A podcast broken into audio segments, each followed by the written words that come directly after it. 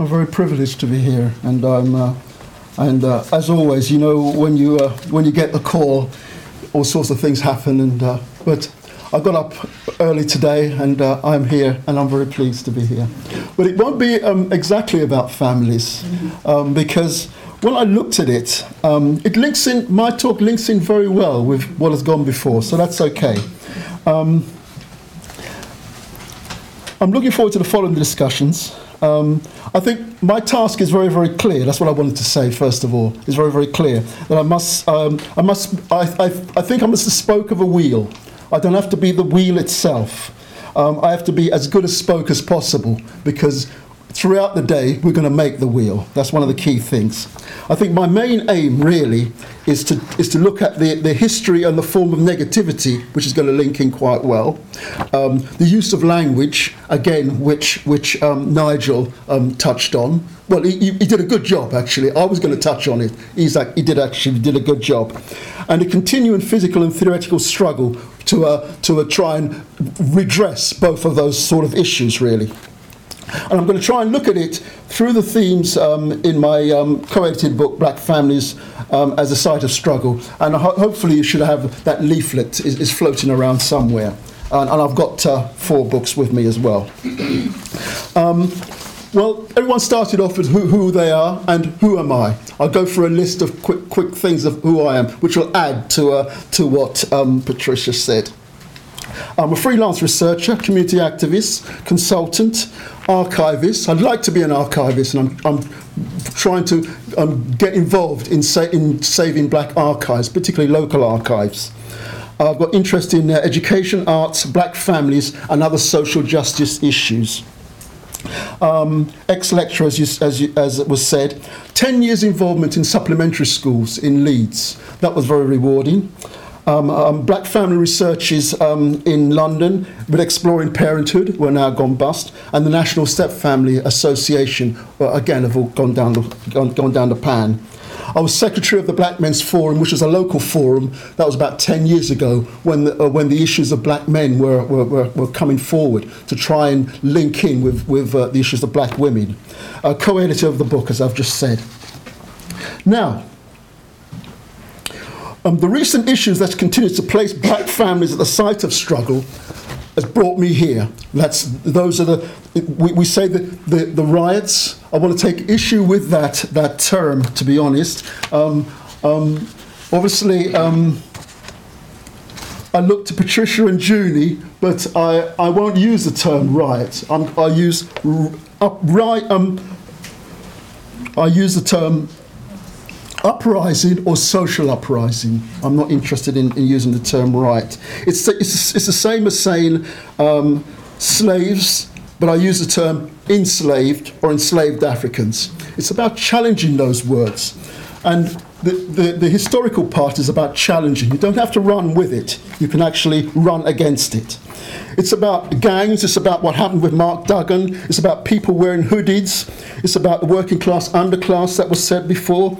It's this coded message of broken families. And it's not just broken families, it's broken black families. They're feckless.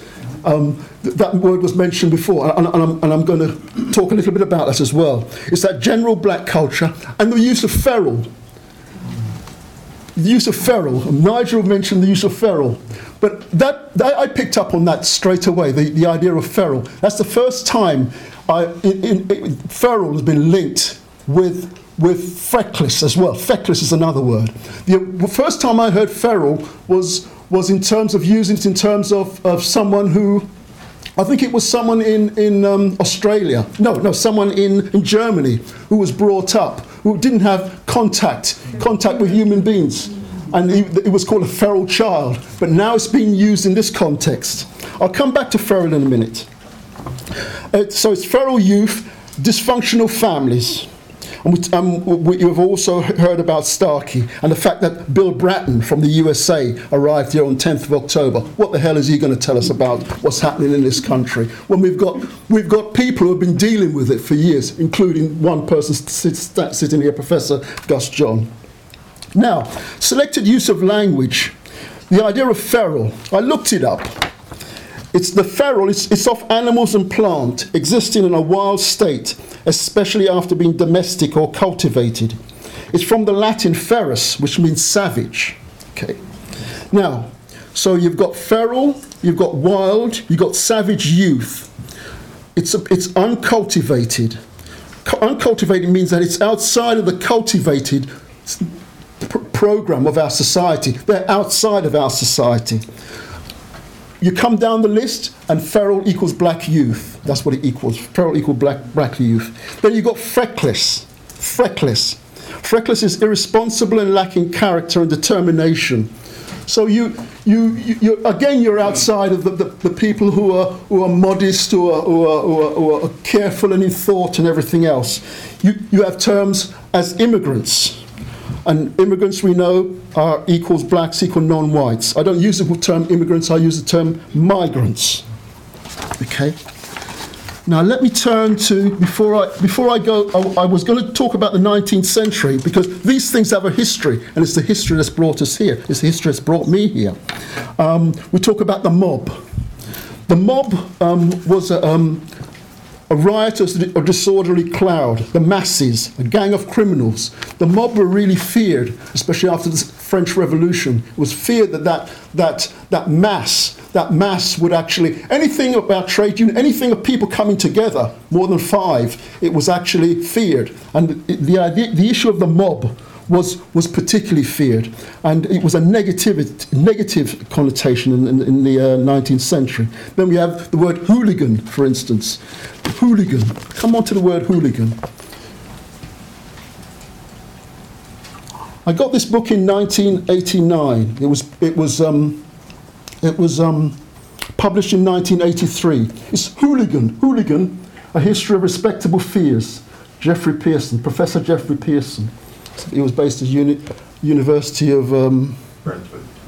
oh, he's, he's, well, that was a long time ago. He's, he's now at University of Bradford. Yeah. Okay. So what we what he's trying to say is that all, he was writing he was writing about just before the 1981 uprising, and took four years. But what he's saying is that those fears have a history. Let me just read from it quickly, if I can, because I think it's important, especially since since particularly some of our, our younger younger um, um, very bright and intelligent people and, and people who look like me still haven't read the literature, still don't actually, you can see, but you have to go beyond it. You have to go beyond it. Okay. The book came to can't, um, um, yeah, but it's also a myth and tradition, the myth of British way of life, according to which, after centuries of domestic peace, remember this is in the 80s, the streets of Britain have been suddenly plunged into an unnatural state of disorder that betrays the stable traditions of the past. What I hope to show by contrast is that real traditions are quite different, that for generations Britain had been plagued by the same fears and problems as today, and that this is something which should require us to reassess the shape of our present difficult, difficulties and the prospects for the future.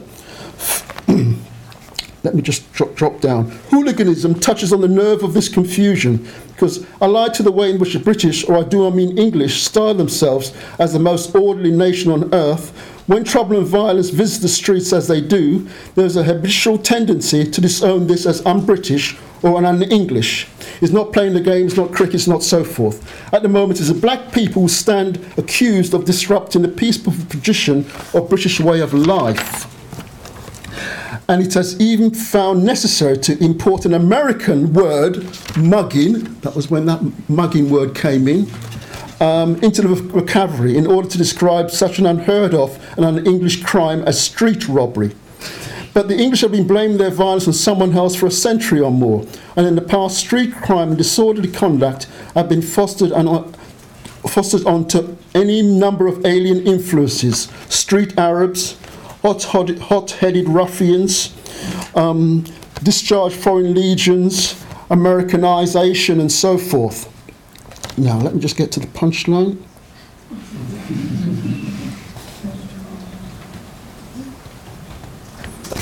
There isn't a punchline, but it, it is. It is what it, what if you if you read the book, what he's trying to say is that um, there is no golden there is no go- golden period of peace where, where there wasn't wasn't street robberies and upheavals. During the 1920s and 30s there were street robberies. There, there, all these things were happening. There were there were people who were who were being throttled garroted, you know, in, in Victorian um, time. So um, we, we need to we need to um, go back. Every, every time something happens today, always look back and see where things come from. So that's the first thing I wanted to get out of the way in terms of those coded messages and, and the, the languages.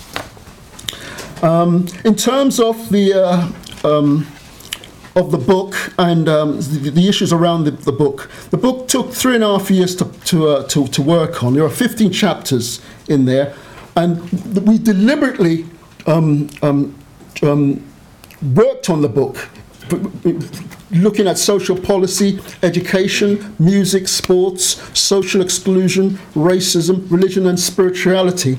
It was to, to try and correct some of dysfunctional issues around black families. It, that was very, very deliberate. There was nothing there that could actually do that. If you looked at the literature before that, you could see lots of, lots of um, Americanized, American studies. When we put the, the proposal in and we were trying to tout it around, that's what people wanted us to do. Not just to look at, at the UK, they wanted to look at the whole world. Why don't you look at somewhere else? Why don't you look at uh, the USA? Why don't you look at France? Why don't you look at this? No, we wanted to look at the, we, we, this tradition here of, of, of, of, black families, of black people. We wanted to look on what was happening here. So it was, it was deliberate to try and counter some of those issues. And there are 15 authors, all of African all of African and African Caribbean descent. So they, they were literally, we wanted to make sure that those voices are heard. The same as that our voices are being heard here today. They actually walk the walk.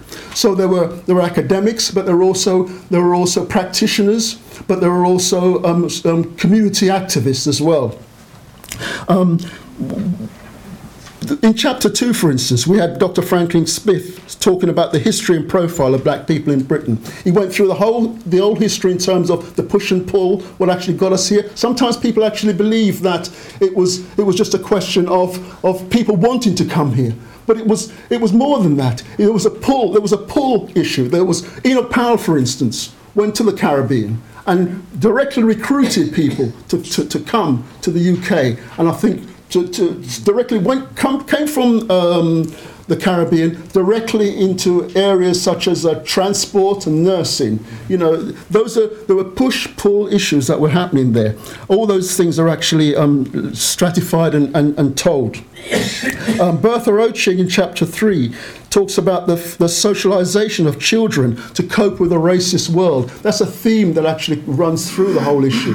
In that we, we, we cannot, it's, it's not just a, a question of passing on um, um, the, um, the, uh, the method of coping in a society. That's what, that's what families are about. That's what communities are about. Communities give you the, the, um, the, the, the wherewithal to survive in that community. We have to do that, but there's another cutting edge which we have to put on that, is how once you step outside the door, that there's, there's going to be racism. You might not see it straight away. It's not, it's not a question of actually trying to um, um, burden the, the young person with that, but you tell the stories, you, you, you try and equip them for when, when that happens, they're not knocked back completely, they're not destroyed. That's the issue. We don't want them to be destroyed. We have to give them that, that means to be able to cope with it. Sometimes, sometimes you have to flee. Sometimes you have to, you have to stand and fight. But there are, there are various strategies that you, you, you, you have to do. Sometimes the people that look the strongest, it's, it, is only, it is only skin deep. It, it, means, it means that they, they have not internalized the strength inside. So they might want to react in in a very negative way. It's about getting that internal strength in, internally and, the, and the, the method, the means of trying to, to cope with it. That's, that's, that's what black families have to do, and that's what we were trying to show in the, in, in the book here. Um, Tracey Reynolds in chapter 5 was looking at the, the racialization of mothering, in that some of the, the, the, the, old, the, the old issue that we had in terms of um, uh, black families particularly being very frightened of, of approaching um, um, anyone outside of the family because of, because of being blamed for, for not bringing up their children in a particular way. The issue of children being taken away, it's a very, ti- it's a very tight line. You want to protect children, but you should also understand that, that um, um, people bring up their children in different ways. Even, in the, even, even within the, the European white community, there are very different different ways of, of, of, of, of coping, of, of, of passing on knowledge, of, of, of talking about what it is that our, your community, your family is about. And uh, they were, they've always been very fearful that their, their means of, their method would always be undermined. Thank you. Uh, Trevor Gordon did a very, very good uh, chapter talking about um, rites of progress, rites of passage. The rites of progress and rites of passage, it's about get, getting um, access to, to the, the, key issues of housing, education, unemployment. Of course, some of those issues are, are, are why people actually um, are on the, on the edge. I wouldn't say they're underclass, but they're on the edge anyway. Um, my, my, particular um, feeling is it's about talking about self identity and how you actually try to create that self identity. How you, it's, if I had more time, perhaps in the discussion, the issue of our self identity has been, been, um, been deliberately undermined. Um, and then, but we have to recreate that self identity and keep going. Um, so I think that's a, that, would, that should give us some, some means of, of, of, of um, progress in terms of discussion. Those are the key issues I wanted to get across. The idea that it's, it, it has a history, and we mustn't forget the history. The, the idea that, that the, the selected use of, of, of language, which, which goes back and forth, and also the issue of trying to um, fight around against it. Um, those, are the, those are the issues I wanted to get across. Thank you very much. Thank you.